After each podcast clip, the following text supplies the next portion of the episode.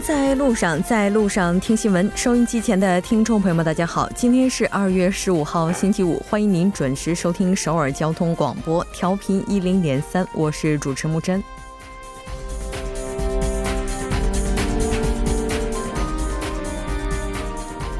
首都圈地区今天早晨迎来了久违的一场雪，这个暖冬，人们比以往要更期待降雪，但上下班路上的不便也让人颇为头疼。白天停下来的雪，到了下班时间再次纷纷扬扬，预计会下到今天晚些时候，并且呢，部分地区也会出现路面结冰。在这里，还是提醒驾车的朋友，应该要注意安全行驶。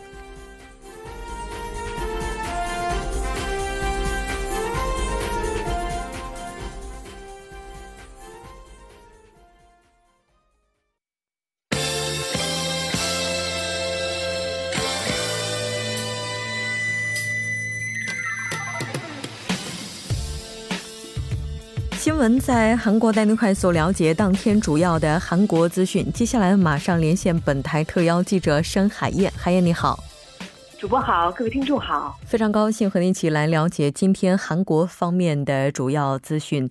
今天早上的这场大雪可以说是突如其来，那这也和天气预报出现误差有关。我们先来看一下最新的情况。好的，那今天早上呢，首都圈地区突然下起了大雪，给上班的市民呢带来许多不便。那气象部门预测呢，下班时间中部地区呢有可能出现降雪，交通呢可能出现混杂的现象。呃，根据气象厅的预测呢，今天早上应该只会微弱的飘起雪花，但实际上呢，仅上午首都圈就下了三厘米以上的雪，尤其是这个东豆川等部分内陆地区呢，甚至一度发布了大雪的预警，和这个气象厅发表的天气预报呢大相径庭。嗯。应该说，现在依然是有很多地区的降雪呢，一直是在持续着的，那也由此带来了比较大的交通混乱。是这样的，那突如其来的大雪呢，给首尔市的交通带来了混乱。由于这个路面湿滑，造成不少交通事故，导致这个交通拥堵，给呃上班和下班的市民呢带来巨大的不便。那对此呢，气象厅解释称呢，这个西海上的阴云呢比预想的要强，持续时间呢也更久，因此呢，以中部地区为中心的降雪较多。白天的降雪情况呢会这个有所缓和，但到了这个下午和晚上呢，西海上会出现新的阴云，集中在中部地区。那截至今晚的江。原的北部地区和首尔等首都圈呢，分别会出现最多五厘米和三厘米的降雪，尤其是包括首尔在内的这个首都圈呢，下班时间呃再次集中降雪，给这个交通带来了许多不便。那么今天晚间呢，阴云大部分呢会转向东海，截至明早呢，中青以南的这个西海岸和冀州呢将有小雪。气象厅呢也提醒公众呢，降雪会导致地面结冰，要格外注意出行安全。嗯。那这场雪应该说也是稍微的缓解了目前中部地区比较干旱的状况。是的。呃我们再来看一下下一条消息，了解一下南北韩的这个现在下阶段和美国领导人三方在越南会晤可能性几乎为零的相关报道内容。好的，那第二次的朝美首脑会谈呢，将于本月的二十七到二十八号在越南的河内举行。而二十七号呢，韩国总统文在寅有在国内开展首脑外交的这个日程安排。那么因此呢，访问河内的可能性呢几乎为零。此前呢，有猜测认为呢，南北韩、美国和中国四方领导人呢，有可能会在第二次金边会期间齐聚越南发表终战宣言。虽然说，尽管青瓦台本月六号已经表示文在寅总统访问越南的可能性不大。美国总统特朗普也在白宫记者会上表示呢，没有在二月份和中国国家主席习近平会晤的这种计划，但仍有猜测认为呢，即便说习近平铁定缺席，但文在寅总统呢仍有可能会飞赴越南。但是从目前的消息来看呢，这种可能性非常小。那应该说，目前的话，这个可能性虽然是已经比较低了，但青瓦台警卫处呢，在就金正恩访韩呢，是在制定警卫方案。呃，有媒体报道说，这个青瓦台警卫处呢，在就金正恩访韩制定警卫方案。但是青瓦台发言人当天表示呢，该消息不属实，且韩方呢没有与北韩就此进行磋商。据此呢，有观测认为呢，今这个金正恩访韩日期呢可能会晚于此前推测的三月末四月初。但如果说朝美在第二次金特会上取得了重大成果，那么不排除金正恩提早访韩的这种可能性。嗯。此前提到的是，二零一八年年内，北韩最高领导人金正恩有可能会访韩。在目前看来的话，应该是金特会之后访韩的可能性比较高。但根据成果，那这个日期可能依然是会出现变动。我们再来关注一下二零一八年韩国的国际收支经常项目情况。好的，那韩国央行十五号发布的初步的核实数据显示呢，二零一八年国际收支经常项目顺差的规模呢为七百六十四点一亿美元。经常项目自一九九八年以来呢，连续二十一年保持顺差。那二零一八年十二月呢，韩国国际收支经常项目呢实现了这个顺差四十八点二亿美元，连续八十个月呢保持顺差。呃，二零一八年经常项目的顺差呢，同比增加了十一点八亿美元。呃，货物贸易的这个收支顺差呢，为一千一百一十八点七亿美元，创下了二零一四年以来的一个最低的记录。货物出口呢，增加百分之七点八，创下了历史新高。但是呢，仍然是低于百分之十的这个货物货物进口的增幅。嗯，服务项目，那我们看到是出现了两百九十七点四亿美元逆差，那这个数据同样也是刷新了最低的记录。呃，服务项目呢是出现了二百九十七点四亿美元的逆差，创下了历史第二高的记录。那其中呢，旅游项目和运输项目逆差呢，分别为一百六十六点五亿和四十三点七亿美元，呃，都是历史的第二高水平。那么央行方面分析指出呢，二零一七年受这个萨德入韩影响呢。访韩的中国游客减少，去年呢虽然说有所回升，但是呢还是没能恢复到之前的水平。那么金融账户的这个净资产呢增加了七百零四点九亿美元，韩国人对外直接投资呢增加了三百八十九点二亿美元，外国人对韩投资呢增加了一百四十四点八亿美元。另外呢，韩国人对海外证券市场的投资呢增加了六百四十九点九亿美元。外国人对韩国证券市场的投资呢，增加了二百一十一点美元，二百一十一点一亿美元。金融衍生产品呢，减少了十三点一亿美元。主播，也就是说，刚才您提到的创下第二高的这样一个记录，不仅仅是和这个我们平常所提到的服务业有关，并且它也和金融服务呢整体的数据都有关联。这条了解到这儿，我们再来关注一下从明天开始的首尔出租车这个起步价涨价的相关情况。好的，那首尔市宣布呢，从二月十六号凌晨四点开始呢，上调计程车的这个基本的呃费用。那么普通的计程车白天的起步价呢，两公里呢由三千韩元上涨到三千八百韩元，约合人民币二十三元。夜间的这个起步价呢，由原来的三千六百韩元呢，会上涨到四千六百韩元。呃，这个模范的计程车的起步价呢，三公里呢更是从五千韩元呢上涨到了六千五百韩元。呃，据悉呢，这是首尔市计程车起步价呢，从二零一三年。十月份以来呢，时隔五年四个月再次进行上调。那么超过这个起步价之后呢，打表这个打表器上升的速度呢也有所加快。目前呢是每一百韩元一百四十二米，那么变更之后呢将缩短至一百三十二米。用时间来计算的话呢，相当于从现行的每三十五秒上涨一百韩元呢，会缩短为每三十一秒上涨一百韩元。那么适用这个新价格的时间呢，是从明天，也就是十六号的凌晨四点开始。那么从明天上午开始呢，会有超过七万辆的收入计程车呢更换打表器，更换的这个工作呢会截止到这个月的月末结束。那么在这段时间内，如果说顾客乘坐的是没有更换新打表器的这个计程车，那么有可能打表器上呢还没有办法反映新的这个上调之后的价格。呃，但是这个乘客的坐席上呢会贴有新的价的这个价格表，那到时候呢乘客是可可呃可以根据这个价格表呢来支付这个费用的呃这个费用就可以了。嗯，是的，应该说从明天开始的话，对于普通乘客而言呢是要开始新一轮的适应期了。非常感谢海燕带来今天的这一期连线，我们下期再见。再见。接下来关注一下这一时段的路况、交通以及天气信息。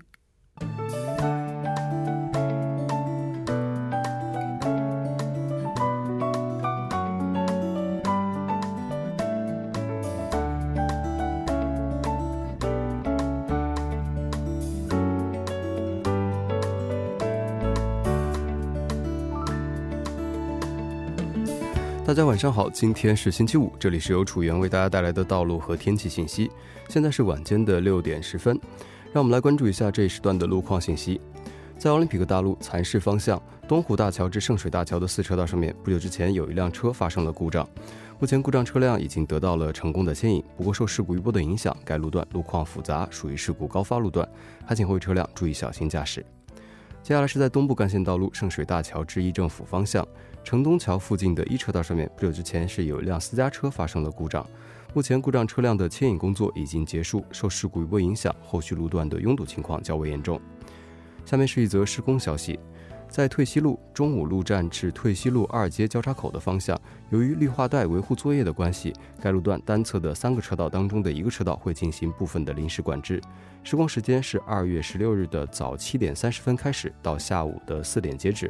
还请各位车主朋友们参考以上信息，提前变道行驶。好的，让我们来关注一下天气。周六由于受到中国北部的高气压影响，全国大部分地区的天气以晴天为主。凌晨至早间，中南、全罗西海岸、济州等地将会有降雪。周日，来自中国北部的高气压向东南方向移动，受此影响，全国各地天气晴朗。明天早间的最低气温可以达到零下九度左右，受强风的影响，体感温度低。还请各位听众朋友们注意健康管理。来关注一下首尔市未来二十四小时的天气情况：今天晚间至明天凌晨，局部多云，最低气温零下四度；明天白天晴，最高气温两度。好的，以上就是这一时段的道路和天气信息，我们稍后再见。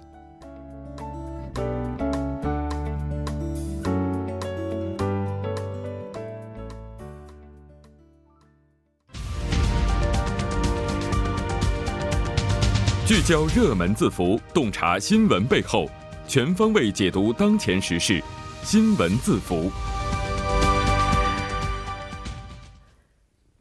聚焦热门字符，解读新闻背后。接下来马上请出栏目嘉宾音乐，音乐你好，你好，主播，大家周五晚上好，非常高兴和你一起来了解今天的新闻字符。我们先来看一下这个字符吧。哎，对这个字符的话，如果一直关注我们节目的朋友的话，应该不会太陌生啊。就是说，也是我们。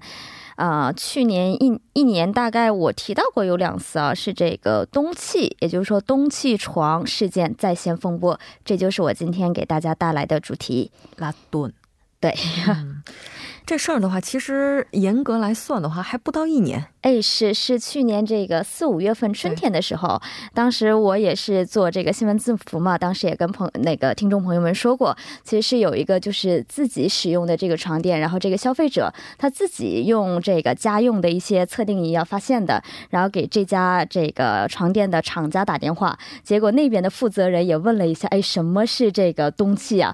所以对方也愣了一下，然后这件事情就是被这个扩散的越来越大，然后后来呢，这个。我们很很有意思啊！到了下半年，我们会发现它不仅是在床垫上有。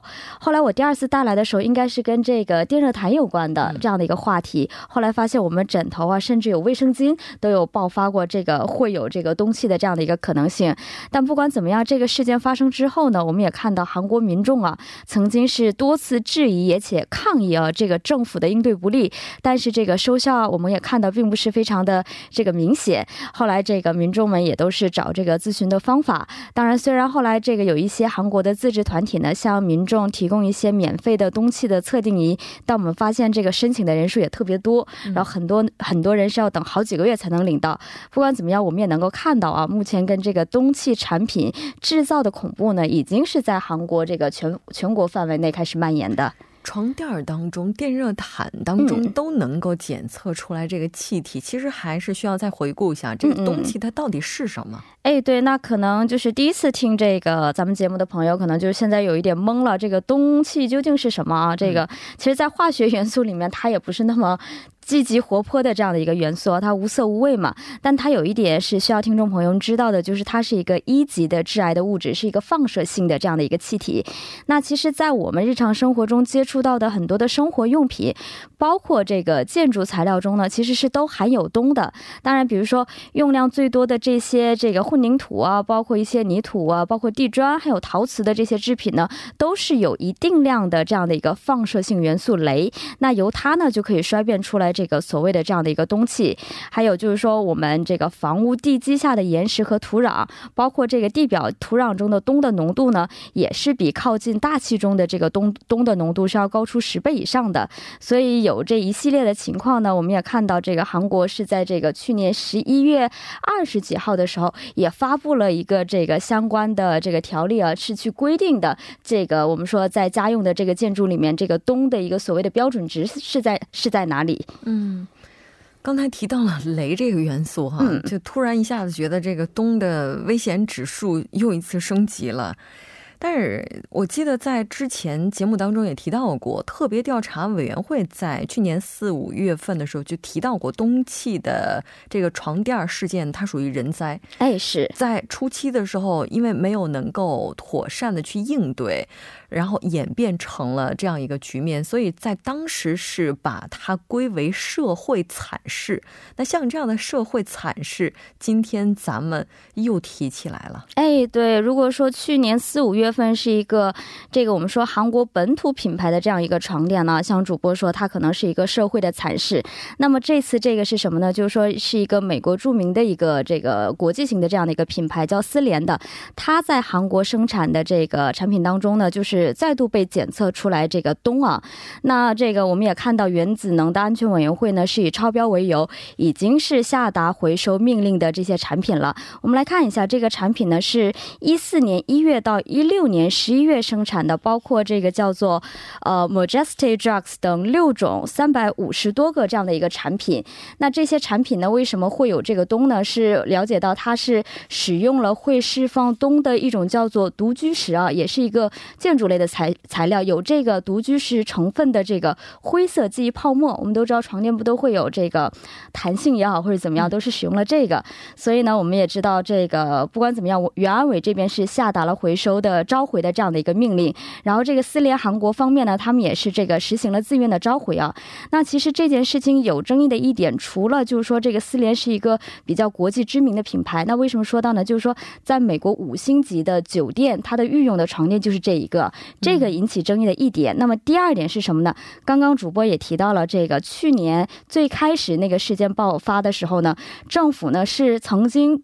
进行过一个联合的调查，当时就没有能筛选出这个的问题的一个产品。后来也有记者曝光了，因为当时检查的调查的过程当中啊，这个思联韩国呢根本就不在这个调查范围之内，所以呢，这个这个民众又不满了。你做了这么长时间调查，居然连这个产品都没有就是调查出来。那么对这一点呢，我们也看到这个主要两个负责机构嘛，一个是原子能安全委员会，还有一个是国家技术标准院，他们俩呢现在就是属于互。互相推卸责任的，那这个袁安委这边呢，他就说，哎，调查的过程我们不清楚。那国家技术标准委员会这边呢，他们就说他对这个情况是一无所知。总之，现在就是互相推这个推卸责任，在在踢这个球。对。咱们之前在实事要闻当中也提到过，韩国消费者院是表示，去年一年间因为产品缺陷等已经被海外市场召回，但仍然在韩国国内流通之后被举报的产品是高达一百三十二种。那我们看到这次检测出来氢气的这款美国的气垫它也只有这个氡气啊，这个氡气。也只有在韩国流通的这些产品当中被检测出了。哎，是，那这个也要跟大家说明一下。虽然说它这个是美国的这样的一个品牌啊，但它在韩国呢是以 OEM 的方式生产的。那 OEM 顾顾名所指，它就是贴牌嘛，所以它就是检测出了这个一级的致癌物质东嘛。那这个也是再度引发了争议啊。那你想想，这个从美国总部哎直接生产并出口海外的，它就没有问题。为什么在国内韩国国内啊以 OEM 的方式生产的它就有问题，是不是在韩国国内制造的过程当中是缺乏一定的安全管理？哎，对，也就是说这两种呢，虽然我们都叫做一个这个品牌啊，都贴一个标签，但说白了，这个就是韩国国内制作的这个床嘛。但你想想，这个价格呢，还跟海外进口的产品一样的贵，然后你还出现了问题，所以这个消费者更不买账了。当然，对于这一点呢，这个四联韩国这边也说了，他说这个生产的 OEM 方式生产的这个。我们说流程也好，或者说方式也好是正确的，但是呢，他们也承认作为一个最终的销售者，就是对产品的事后管理呢是不尽人意的。嗯，但现在还有一个问题，就是说咱们提到的这些床垫儿哈，就是如果在实际使用的时候，那它可能会带来哪些影响呢？哎，是这样，这个我们都知道，就是说我们体检的时候会照这个胸部的 X 光片，对吧？嗯。那有一个这个其他节目当中，就是有问过一个相关的专家嘛？那这位专家也提到，就是说我们拍摄一次胸部 X 光片的时候呢，是会受到零点二至零点四的这个毫西弗，毫西弗就是这个辐射剂量的一个基本单位啊。那我们看看看到这个，我们说刚才这个，我们说含有氡的这个床垫嘛，如果假设我们每天十个小时。用这个床垫，虽然现在很少有人能睡到十个小时啊。假设一下，那也就是说，如果睡十个小时呢，就相当于这个我们这一个十个小时当中呢，这个被拍了十三次的这个 X 光片。那你想想，刚才我说了一次的话是零点二到零点四，那十三次的话，大家可以乘一下，就三点几了，有有这么多了，对不对？将近四了。那其实对一般人来说，我们就说在日常生活当中不接触这种辐射性物质的人呢，每年应该正。常摄取量是一到二伏西弗，也就是说这个完全超标了，而且超出了一倍。你就想想想这样的一个危害性。还有一点要跟大家说的是，这个冬呢是我们肺癌的第二大元凶，所以这个不是那么就是说轻松了事的一个情况，确实是值得大家这个注意的一个问题。哪怕体检的时候拍这个 X 光片的时候，医生也会建议就两次拍摄，中间的期间不要太短。对。但我们每天的话，如果要是睡在这样的气垫之上的话，就等于被拍十几次，想想还是非常可怕的。那原子能这个这边的安全委，他们还有哪些表示呢？他们是刚刚我也提到了，是会对这个有东气的产品进行这个召回嘛？然后这家公司也是愿意自愿召回。那这个原子能这边呢，它是决定会计划对这个思链召回的这些产品呢进行管理和监督啊，看它的这个召回和这个过程呢是否正常。当然，还有对于其他消费者，这个比如说自家产品可能也会有东的这种情况呢，也会接受这个消费者的举报，会进行进一步的调查。除此之外呢，我还看到这个各个地方或者说社区，或者说一些。这个市民团体呢，也是向市民提供一些免费的氡气的测定仪。如果您有需要的话，也不妨领取一下。嗯，是的，还是希望把这个隐患排除在摇篮里。非常感谢音乐，我们下期再见。好的，我们下期再见。稍后为您带来今天的他说。新闻在路上，在路上听新闻。您的点赞，您的回馈，是对我们最大的鼓励与支持。参与节目。您可以发送短信到井号幺零幺三，每条短信会收取您五十韩元的通信费用。另外，您也可以登录 TBS 官网三 w 点 tbs 点 s o v e r 点 kr 给我们留言。当然，在微信上搜索 TBS 互动，或者在 Instagram 搜索 TBS C News 也可以参与互动。新闻在路上，期待您的参与。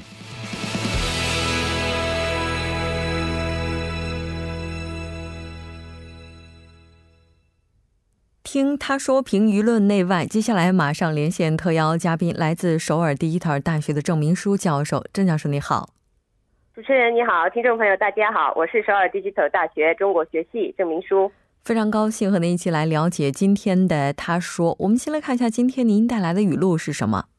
好的，진실을밝히는것이중요합니다여기에는무슨보복이나원수를갚는다는차원이아니라역사바로세우기를위해서입니다 책임자는분명히나타나야하고법에의해공정한심판을받아야합니다中文是查明真相最为重要，这里不该有报复或是报仇的因素存在。这是为了正确认识历史的，负责人需要承担法律上的责任。那么这句话呢，是金寿焕天主教呃枢机主教生生前说的话。那他的这番话是在什么情形之下提及的呢？金寿焕书。 书记主教的这番话呢，是针对当时的五幺八民主化运动，呃，金书记，呃，金书记主教呢亲口说的话。有关五幺八，最近呢，不是野党的有关五幺八，野党人士有关五幺八的这个不适当言论成为了媒体的焦点，很多人呢也因此而愤怒。那希望说我们牢牢记住金书记主教的这番当时的这番话。嗯。那明天也是他十周年的纪念日，在明天的话会有哪些特殊的纪念活动呢？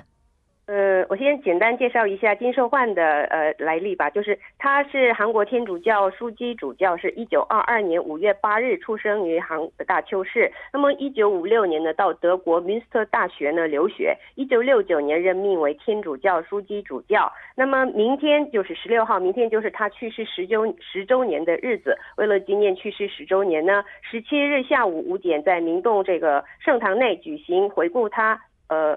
花回顾他的这个脱口演唱会，那么也有他生前使用过的圣经和遗品展览，是在二月十六二十六日到六月二十号为止，韩国天主教殉教者博物馆展览的。那么还有照片展是二十三号到到二十三号为止，明洞圣堂地下室有。那么明天的话呢，去世十周十周年之日，下午两点的时候举行这个在明洞圣堂举行由永苏中呃枢机主教主持的弥撒仪式。嗯，那其实他也不单纯停留在宗教领袖的位置上，而是在实现现代公民社会的民主价值方面呢，也是走在了前列。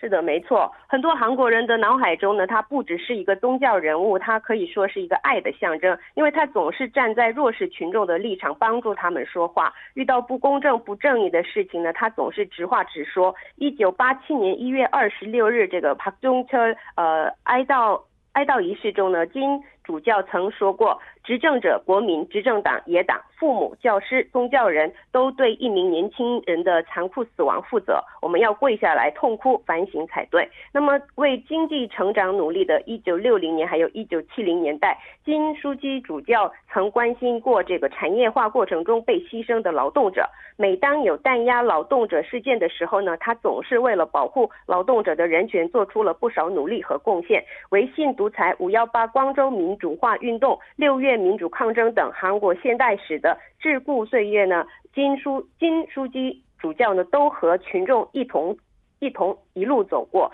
所以呢，在韩国人的心目中呢，他不单纯是一个宗教领袖，可以说是以世界中的教会来实现真正民主价值的伟大人物。嗯，自称为傻瓜的金寿焕，他的雅号又是什么呢？那又有着怎样的特殊意义呢？嗯，这个金寿焕。呃，书记主教自称为自己是个傻瓜，也曾经说过想成为饭。那么金主教的雅号是陶器，他曾经说过，陶器里可以装吃的，也可以装脏的东西。我们本身也能够成为装好几个东西的陶器。那么这番话呢，含义就是说爱、牺牲还有服务。虽然金书记主教去世已经十周十年多了，不过他的这种伟大的精神呢，仍然和韩国人一同存在。是的，应该是有容乃大。非常感谢今天的特邀嘉宾郑明书教授，我们下期再见。谢谢。半点过后马上回来。